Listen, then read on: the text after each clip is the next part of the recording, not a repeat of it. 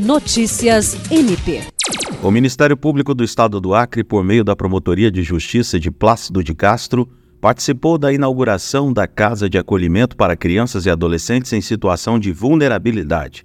A instalação do abrigo atende a uma solicitação do MPAC, que, no decorrer de um procedimento administrativo, realizou uma série de reuniões com a administração municipal, visando garantir a implementação de políticas públicas permanentes que garantam os direitos das crianças e dos adolescentes. Segundo o promotor de justiça José Lucivan Neri, as crianças e adolescentes que se encontravam em situação de vulnerabilidade ou sendo negligenciadas por seus pais ou responsáveis eram encaminhadas para abrigos em Rio Branco.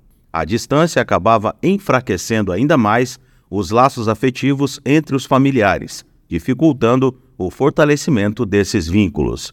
William Crespo para a Agência de Notícias do Ministério Público do Estado do Acre.